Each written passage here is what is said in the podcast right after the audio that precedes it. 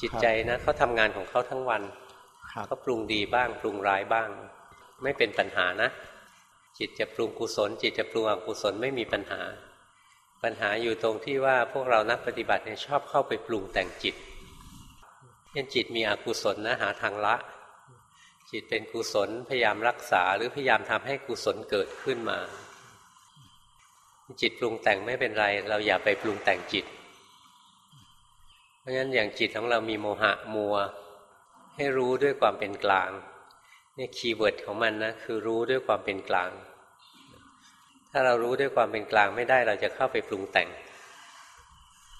เช่นจิตเป็นอกุศลนะ อยากให้ดีไม่เป็นกลางแล้วเราก็พยายามหาทางทำอย่างโน้นทำอย่างนี้